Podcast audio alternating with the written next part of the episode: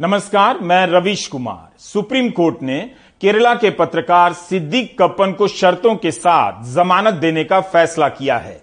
Chief justice U U Lalit, justice S Ravindra Bhat और justice P S Narasimha की bench में आज कप्पन की जमानत को लेकर सुनवाई चल रही थी। आज भी कपिल सिब्बल ने वकील होने की भूमिका निभाई। तीस्ता सितलवाड़ की जमानत के मामले में भी कपिल सिब्बल ने ही बहस की थी।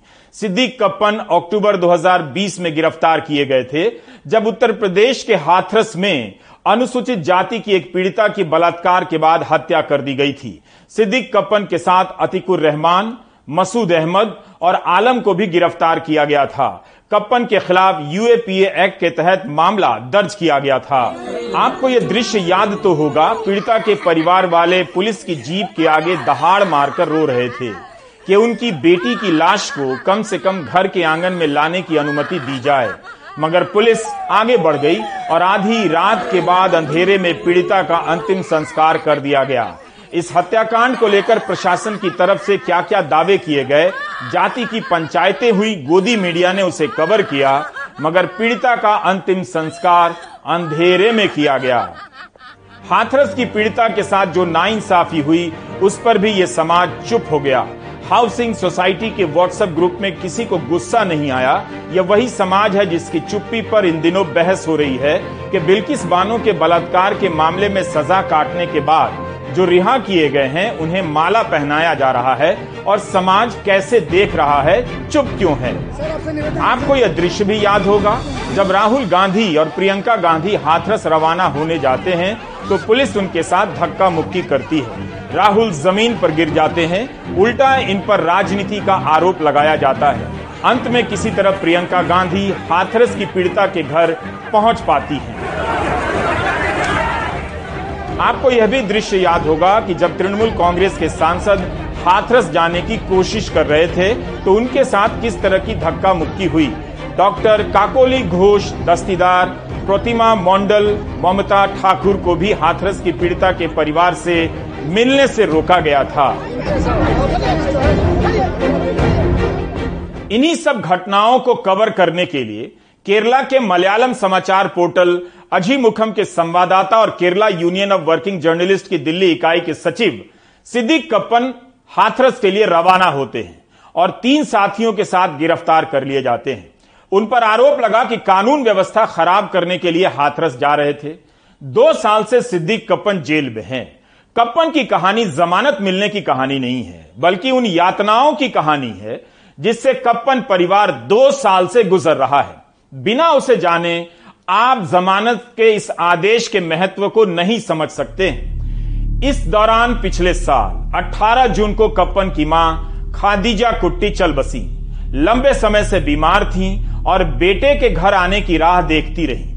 फरवरी 2021 में सुप्रीम कोर्ट ने कप्पन को पाँच दिनों की जमानत दी ताकि वे अपनी बीमार माँ से मिल सकें। उसके पहले जनवरी 2021 में वीडियो कॉल से माँ को देखने की अनुमति दी गई, तब वे बिस्तर पर बीमार पड़ी थीं।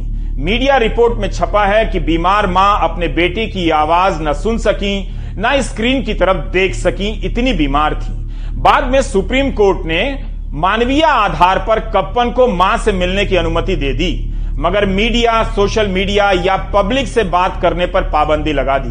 कप्पन को यूपी पुलिस के अफसरों के साथ केरला भेजा गया। अफसरों को घर के बाहर पहरा करने की अनुमति थी, मगर कप्पन जब माँ से मिलने भीतर जाएँ, तब साथ में जाने की मनाही थी। यूपी सरकार की तरफ़ से सॉलिसिटर जनरल तुषार मेहता ने कहा था कि कप्पन इस मौके का फ़ायदा उठाकर अपने लिए सहानुभूति इकट्ठी करने की कोशिश करेंगे, इसलिए कोर्ट ने पाबंदियाँ लगाई। सिब्बल ने कोर्ट में कहा था उस वक्त कि डॉक्टरों के मुताबिक कप्पन की माँ दो या तीन दिनों से ज़्यादा शायद न जी पाए। मेहता ने उस समय कहा था कि कप्पन की माँ फ़ोन पर अपने बेटे को पहचान नहीं पाती हैं और इमरजेंसी का माहौल बनाया जा रहा है। इसके जवाब में जस्टिस बोबडे ने कहा था कि यह अनफेयर है, गलत है। हम एक माँ की बात कर रहे हैं। हमें नहीं लगता कि कोई आदमी, चाहे वो कोई भी हो, अपनी माँ की हालत के बारे में झूठ बोलेगा। 18 जून 2021 को कप्पन की माँ का देहांत हो जाता है। सिद्दीक कप्पन अपने आवेदनों में कहते रहे कि मैं पत्रकार हूँ।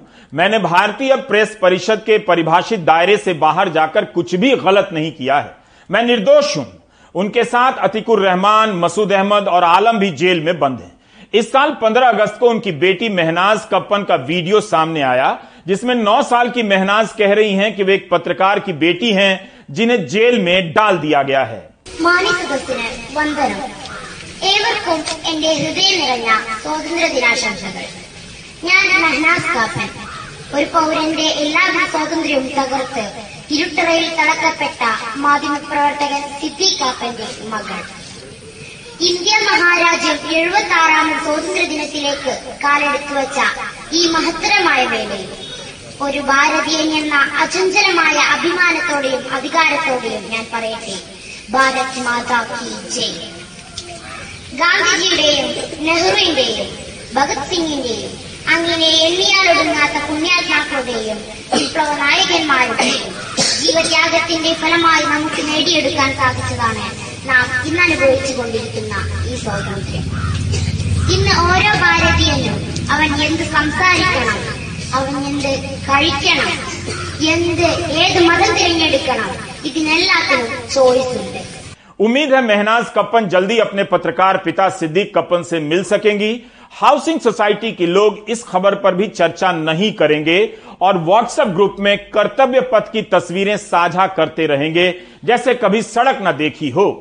सिद्दीक कप्पन, अतिकुर रहमान, मसूद अहमद और आलम पर शांति भंग करने का आरोप मथुरा की अदालत में खारिज हो गया था।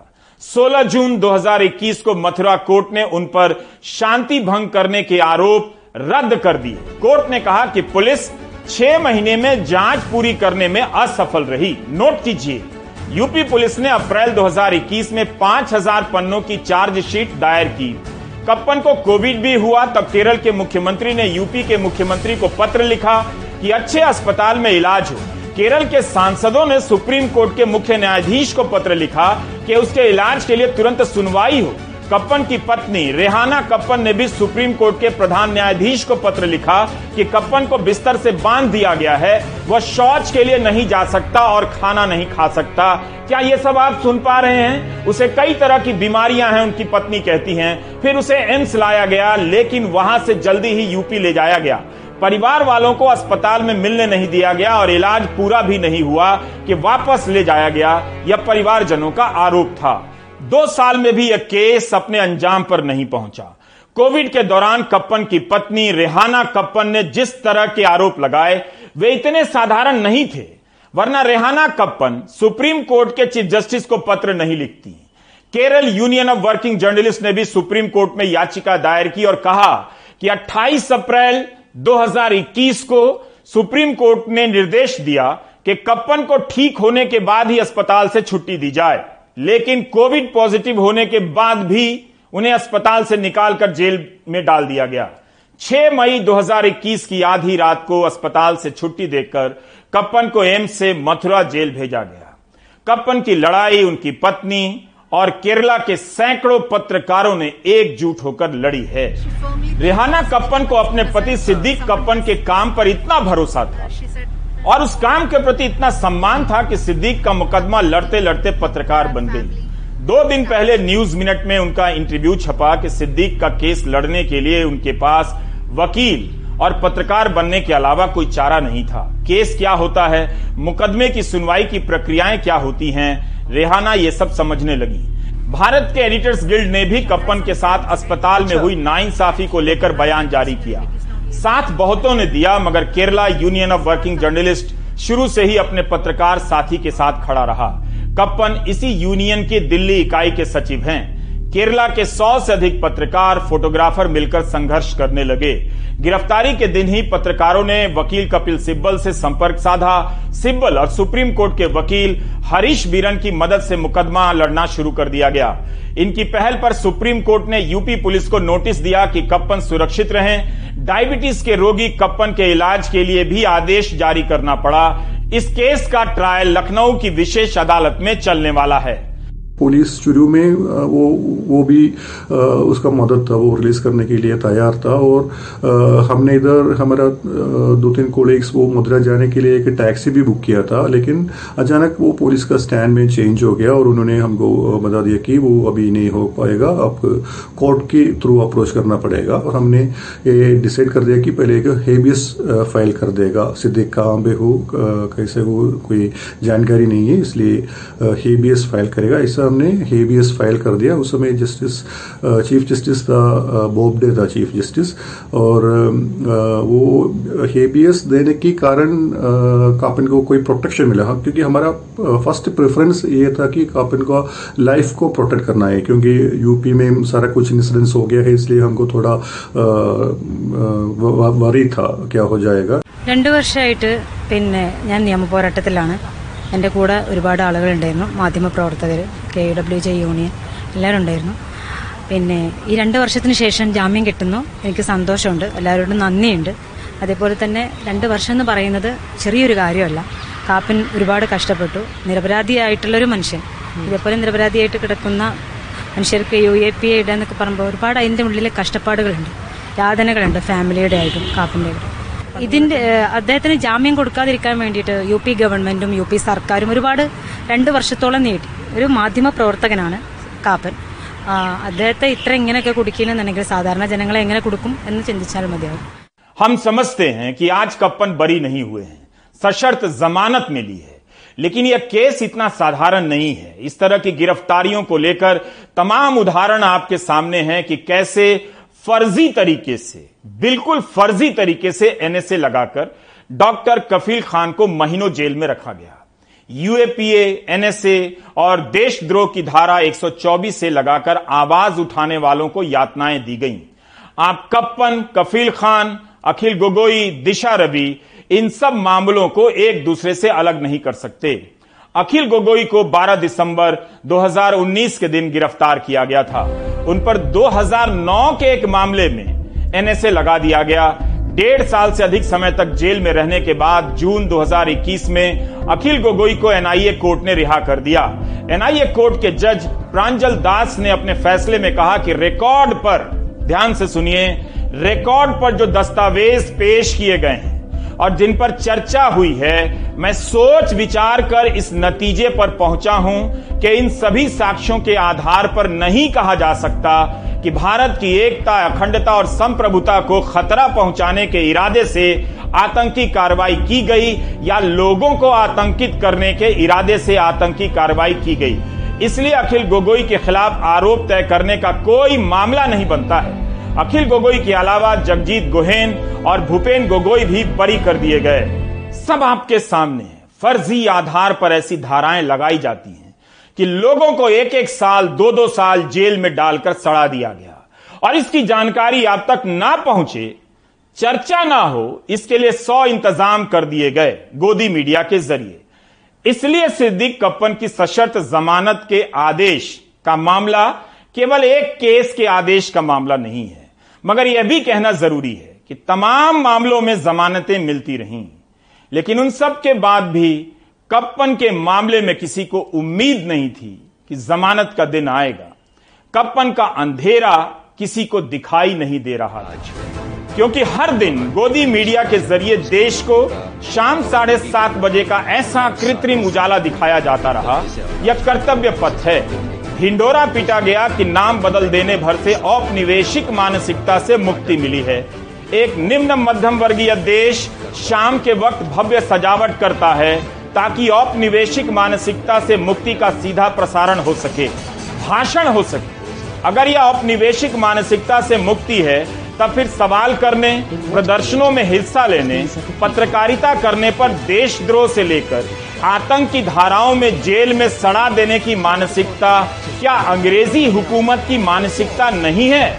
डराने धमकाने की सत्ता की यह मानसिकता आज भी है और जनता को सड़क का नाम बदलकर भरोसा दिया जा रहा है कि औपनिवेशिक मानसिकता से आज़ादी के दिन है। इस मानसिकता से तभी आज़ादी मिल गई थी, जब लाखों भारतीयों ने अंग्रेज़ी कपड़ों की होली जला दी और खादी का धारण कर लिया था। आपको तय करना है कि सड़क का नाम बदल देने से औपनिवेशिक मानसिकता से मुक्ति मिलती है या उन धाराओं को खत्म कर देने से, जिसे अंग्रेज़ इसलिए लाए थे कि कोई भारतीय भारत माता की जय तक ना बोल सके। तरह तरह से सूचनाओं के सिपाहियों को जेल में डालकर आप नागरिकों के लिए एक अंधेरा पथ बनाया जा रहा है। वो दिखाई ना दे, इसलिए इस तरह से कर्तव्य पथ सजाया जा रहा है। यहाँ आए तो आप सेल्फी ज़रूर लें, आप लेंगे भी। सिद्दीक कप्पन की जमानत की खबर बताती है कि सत्ता की औपनिवेशिक मानसिकता आज भी बरकरार है और आज भी पत्रकार से लेकर सामाजिक कार्यकर्ता इस मानसिकता के शिकार हो रहे हैं। वरना कर्तव्य पथ को आज़ादी का प्रतीक बताने से पहले देशद्रोह की धारा खत्म कर दी जाती।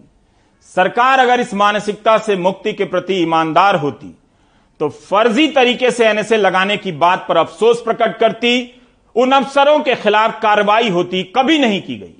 इसी 4 अगस्त को जब हमने प्राइम टाइम में कप्पन के केस को कवर किया, तब कोई उम्मीद नहीं नज़र आई कि जमानत भी मिलेगी। अभी भी कप्पन के साथ गिरफ़्तार हुए अतिकुर रहमान और बाकी साथियों की जमानत बाकी है। आज की सुनवाई में यूपी सरकार की तरफ़ से महेश जेठमलानी जमानत का विरोध कर रहे थे।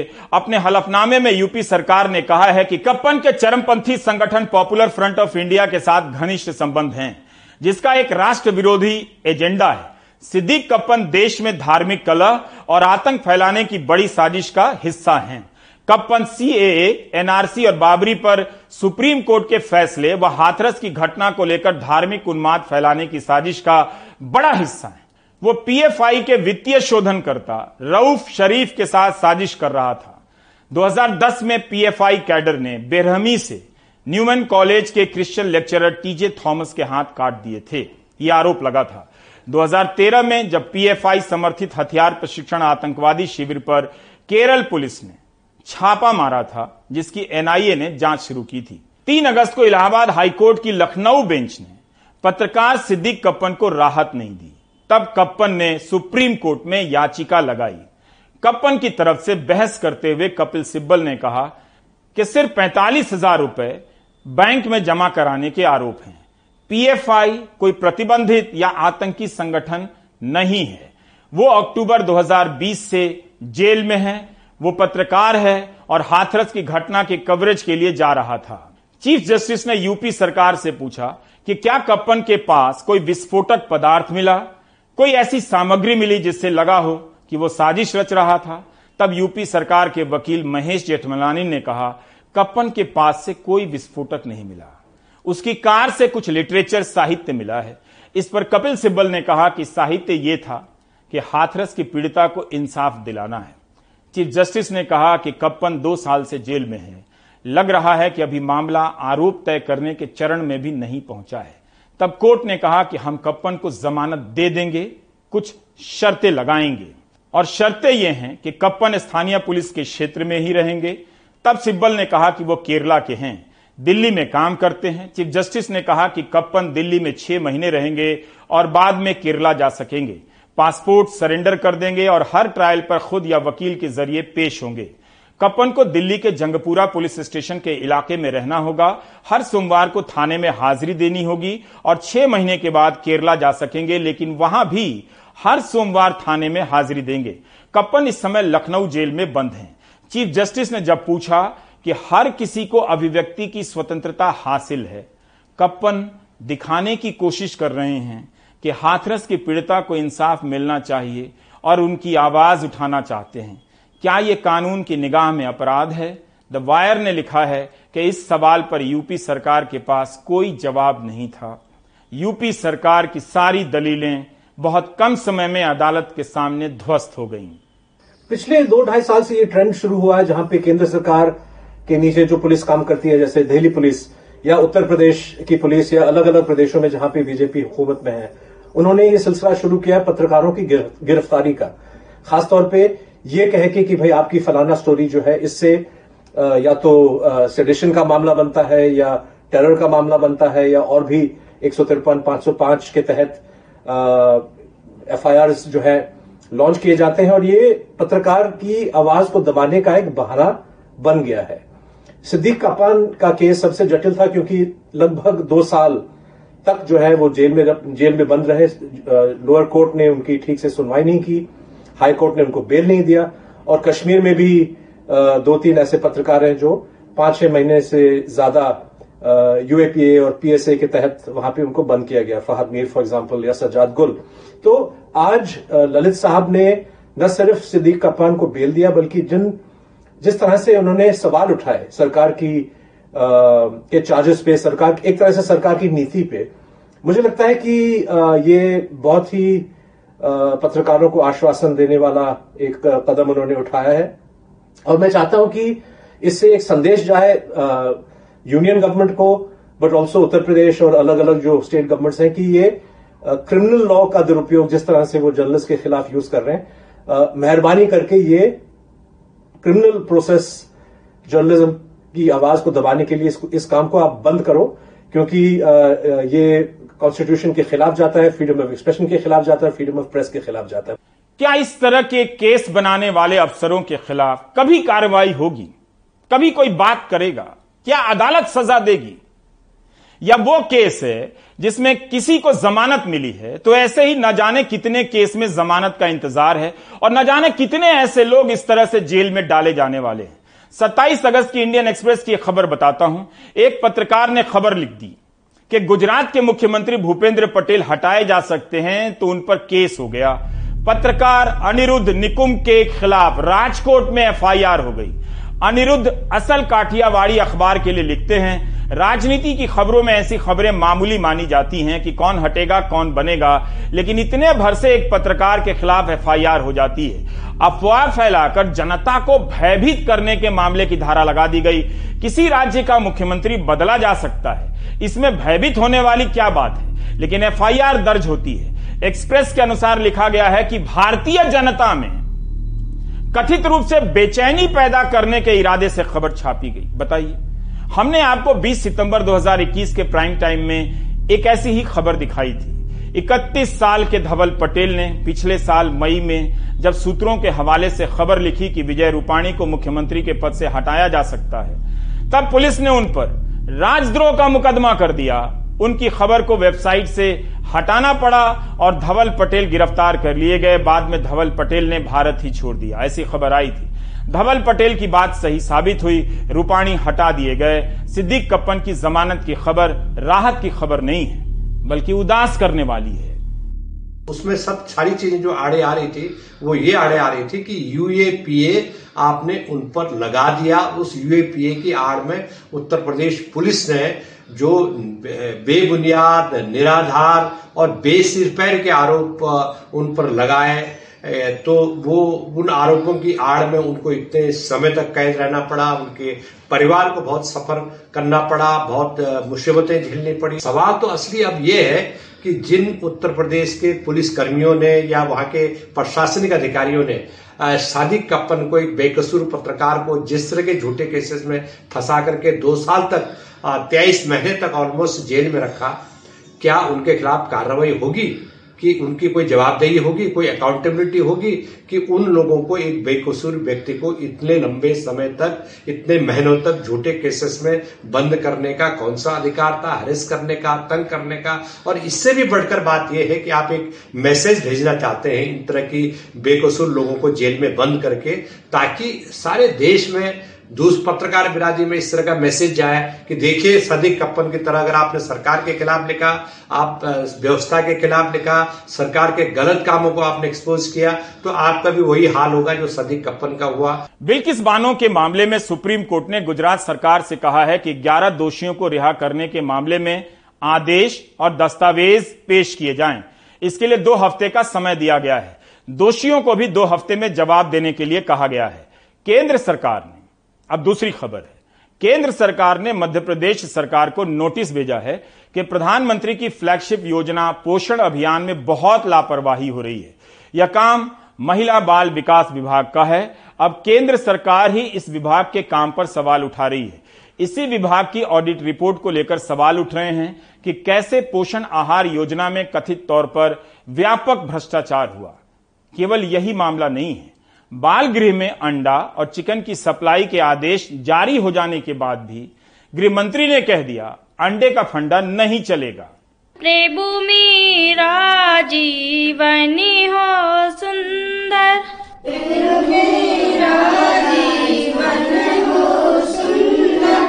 कपड़े सुंदर खाना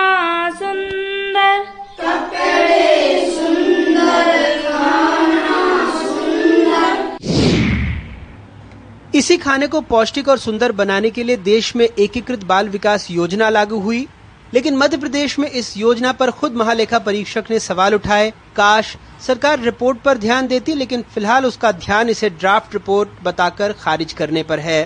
ड्राफ्ट रिपोर्ट है प्रक्रिया है कि एजी यदि किसी भी आ, मामले में जब जाँच करता है और उसको यदि कुछ फाइंडिंग्स मिलती हैं तो वो विभाग को एक ड्राफ्ट रिपोर्ट भेजता है। ये फाइनल रिपोर्ट नहीं है। हालाँकि यही खत बताता है कि 12 अगस्त को महिला बाल विकास के अतिरिक्त मुख्य सचिव को रिपोर्ट भेजी गई। आखिरी पैरे में साफ़ लिखा है कि दो हफ़्ते तक जवाब नहीं मिला तो माना जाएगा कोई जवाब नहीं है और इसे कैग 2020-21 की रिपोर्ट में भेज दिया जाएगा। आज तक सरकार ने जवाब नहीं भेजा है। हाँ एनडीटीवी पर खबर चलने के बाद आनंद फानन में आंगनबाड़ियों को तलब किया गया उनसे पाँच साल के रिकॉर्ड मांगे गए। आ, हम लोगों की मीटिंग थी कल तो इसमें हम लोगों को टीएचआर की जानकारी देना थी। तो पिछला रिकॉर्ड भी मांगा गया था हम लोगों से। पाँच साल का रिकॉर्ड मांगा गया था।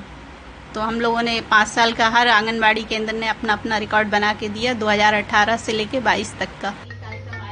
तस्वीरों में तो इन बच्चों के पोषण का पूरा ख्याल है लेकिन हकीकत में एक अंडा तक सियासत में उलझा है।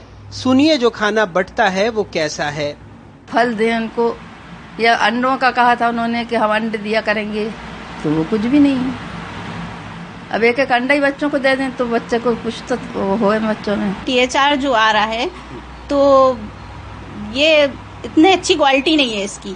बच्चे इसको खाना पसंद नहीं करते और ना तो महिलाएँ लेना पसंद करती। बच्चों और महिलाओं के पोषण से जुड़ी लापरवाही की एक और बानगी है ये खत। केंद्र ने पोषण अभियान में तीन साल से छोटे बच्चों गर्भवती महिलाओं और स्तनपान कराने वाली माताओं का हर महीने डोर टू डोर सर्वे नहीं होने पर गंभीर आपत्ति जताई। चेतावनी विधि की इस रवैये से राज्य को मिलने वाला 21 करोड़ रुपए का बजट लाप्स हो जाएगा। इस योजना में पोषण अभियान ट्रैकर के लिए स्मार्टफ़ोन खरीदा जाना था। सरकार कह रही है कुछ लैप्स नहीं होगा, मोबाइल खरीद लिया गया है। कोई बजट लैप्स नहीं हो रहा मध्य प्रदेश में। हमारे यहाँ पर जो 4.5 की कंडिका है, उस कंडिका के अनुसार में उसमें मोबाइल खरीदी की बात कही गई है। उसमें भी मध्य प्रदेश के चौवन जिलों में से सभी जिलों में मोबाइल खरीद लिए गए हैं। तेरह ज़िले कुल बचे हैं। चलिए मोबाइल और पोषण ट्रैकर को लेकर मंत्री जी को एक रियलिटी चेक हम दिखाते हैं। एक नहीं आठ जिलों से। जहाँ मिले वहाँ भी इतनी घटिया क्वालिटी की जिससे काम संभव नहीं। मोबाइल नहीं मिला। आपके पूरे ब्लॉक में किसी को मिले या नहीं मिले? नहीं मिले।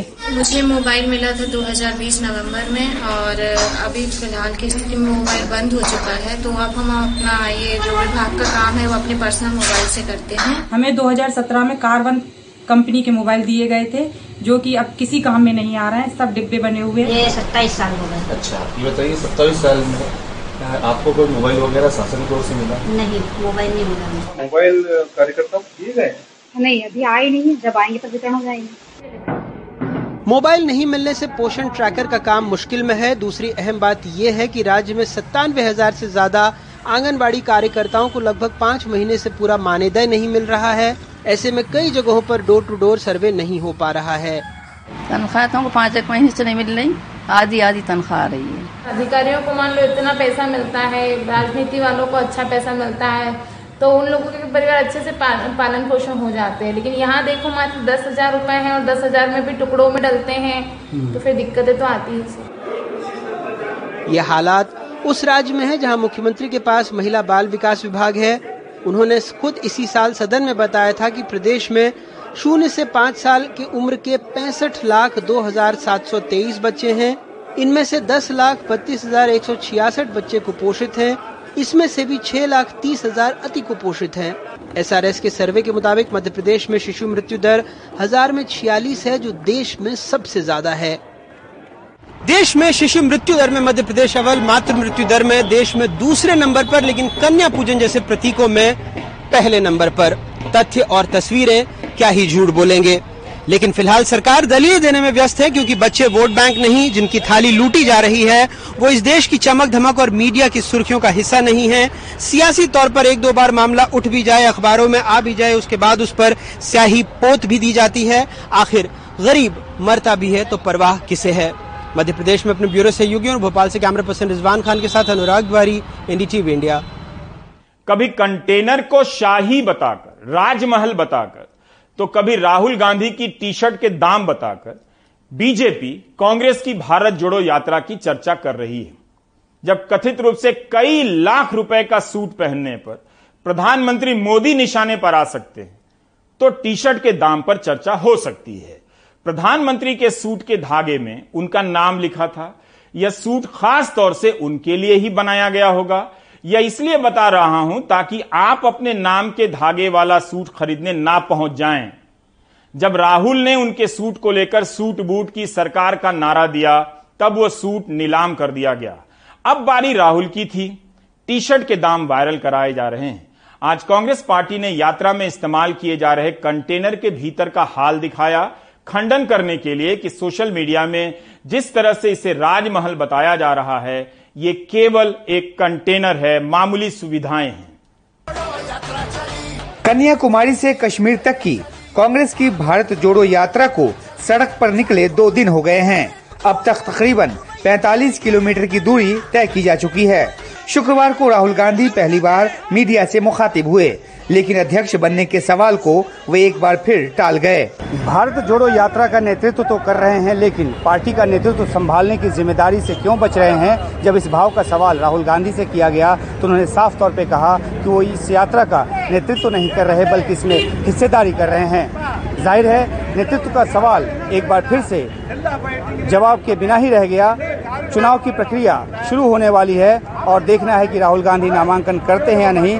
इसके भी जवाब में उन्होंने जो कुछ कहा, वो कुछ ऐसा था कि चित भी मेरी, पट भी मेरी। कांग्रेस पार्टी के प्रेसिडेंट का चुनाव होने वाला है। जब वो चुनाव होगा, उसमें क्लैरिटी आ जाएगी। उसमें उसमें क्लैरिटी आ जाएगी। जब क्लैरिटी आ जाएगी, और अगर मैं खड़ा नहीं हुआ, आप मुझसे पूछ लेना क्यों नहीं खड़े हुए? मैं आपको जवाब दे दूँगा। इस बीच बीजेपी की तरफ़ से राहुल गांधी की टी शर्ट की कीमत से लेकर कंटेनर तक पर ताना मारा जा रहा है।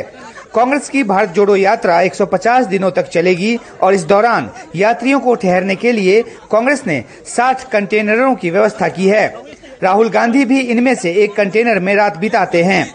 बीजेपी ने इन कंटेनरों को अयाशी का अड्डा बता दिया। लेके चल रहे हैं। जवाब कांग्रेस की तरफ़ से भी आया। कांग्रेस ने बीजेपी को एलएसी पर चीन के बसाए गाँवों की याद दिलाई। उन्हें लद्दाख में एलएसी पर चीन ने जो गाँव बसा दिए दस दस गाँव बसा दिए वो नहीं दिखते।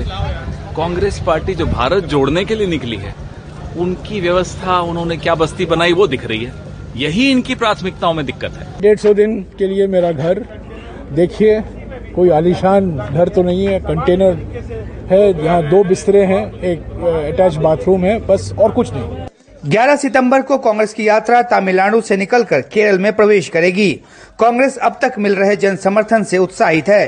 पार्टी को लगता है कि रास्ता लंबा ज़रूर है, लेकिन इससे न सिर्फ़ संगठन मज़बूत होगा, बल्कि लोगों के बीच जाकर लोगों को असल मुद्दे समझाने में मदद मिलेगी। हालाँकि यात्रा जैसे जैसे आगे बढ़ेगी, उसे इस बात का भी अंदेशा है कि बीजेपी की तरफ़ से हमले और बदनाम करने की कोशिश और तेज होगी। कन्याकुमारी से उमाशंकर सिंह, एनडीटीवी इंडिया।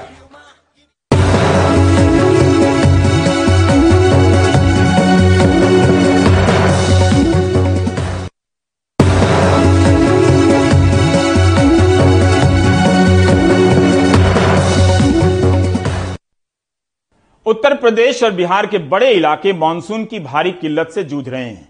इस वजह से कृषि मंत्रालय के मुताबिक इस साल चावल के फ़सल की बुआई करीब 38 लाख हेक्टेयर तक घटने का अनुमान है। इसकी वजह से चावल का उत्पादन इस साल 100 लाख टन से 120 लाख टन तक घटने की आशंका है। इसे देखते हुए नए सीज़न में चावल की कीमतों को नियंत्रित रखने के लिए गुरुवार रात सरकार ने गैर बासमती चावल की कुछ किस्मों के निर्यात पर 20 प्रतिशत तक निर्यात शुल्क लगा दिए और टूटे चावलों के निर्यात पर प्रतिबंध लगा दिया गया।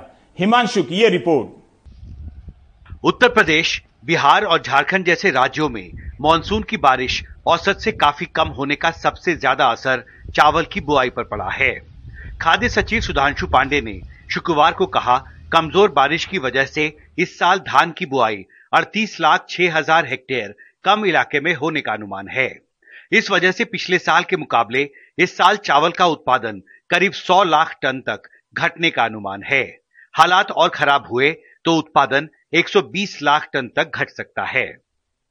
जहाँ कहीं पर कम हुई है और कुछ जगहों पर जहाँ पर बारिश अच्छी हुई है ज़्यादा एरिया है वो तो ईट बढ़ेगी तो हो सकता है कि प्रोडक्शन लॉस एंड में ना हो।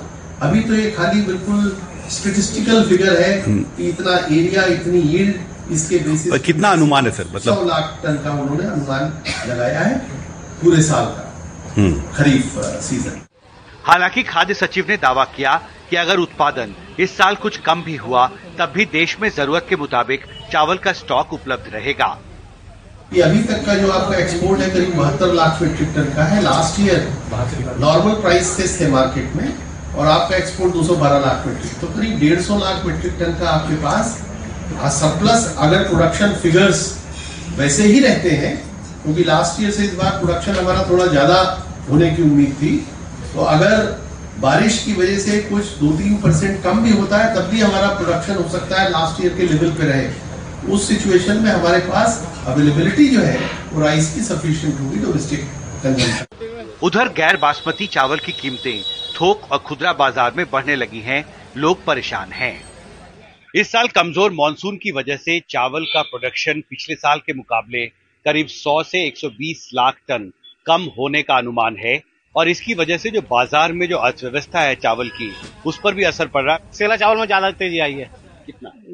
ये जो चावल नॉर्मल चावल थे तो पच्चीस छब्बीस सत्ताईस रुपए किलो थे वो पैंतीस रुपए किलो चावल हो गए। और जो अस्सी रुपए किलो चावल तो फिर नाइन्टी फाइव रुपए के जी चावल। 95 तक हाँ जी। यानी 15 से 20 फ़ीसदी अलग अलग जो गैर बासमती चावल हैं उसकी कीमतों पर असर पड़ा? हाँ असर पड़ा बहुत असर पड़ा। ये कितने दिन में? एक महीने में? ये एक महीने के अंदर। पता नहीं क्या है पीछे से तो बाढ़ आ रही है खास चावल नहीं हो रहे पीछे से यही वजह हो रही है। जो आपके पास ग्राहक आते हैं उनकी तरफ़ से भी आ, कोई प्रतिक्रिया मिलती है? उनसे क्या अगर रोज चीजी बाजी होती है कहते कल तीस रुपए किलो किलो दिया आज बत्तीस रुपए किलो कल पैंतीस रुपए किलो दे रहे जी सर इसका कीमत तो कम करना चाहिए सरकार को हम सब कुछ मुश्किल हो रहा है इसमें जो है घर चलाना किचन चलाना मुश्किल हो रहा है। मुश्किल हो रहा तो है। जो खाने पीने के सामान है वो महँगे होते जा रहे हैं। जी सर ये सब महँगा होते जा रहा है। तेल और चावल हुआ आटा हुआ ये सब तो महँगा ही होता जा रहा है। तो इसका तो थोड़ा कम कीमत करना चाहिए। ज़ाहिर है महँगाई रोकने की जद्दोजहद में जुटी सरकार के लिए चावल के मोर्चे पर चुनौती बड़ी हो रही है। दिल्ली से कैमरा पर्सन पूजा आर्या के साथ हिमांशु शेखर एनडीटीवी इंडिया।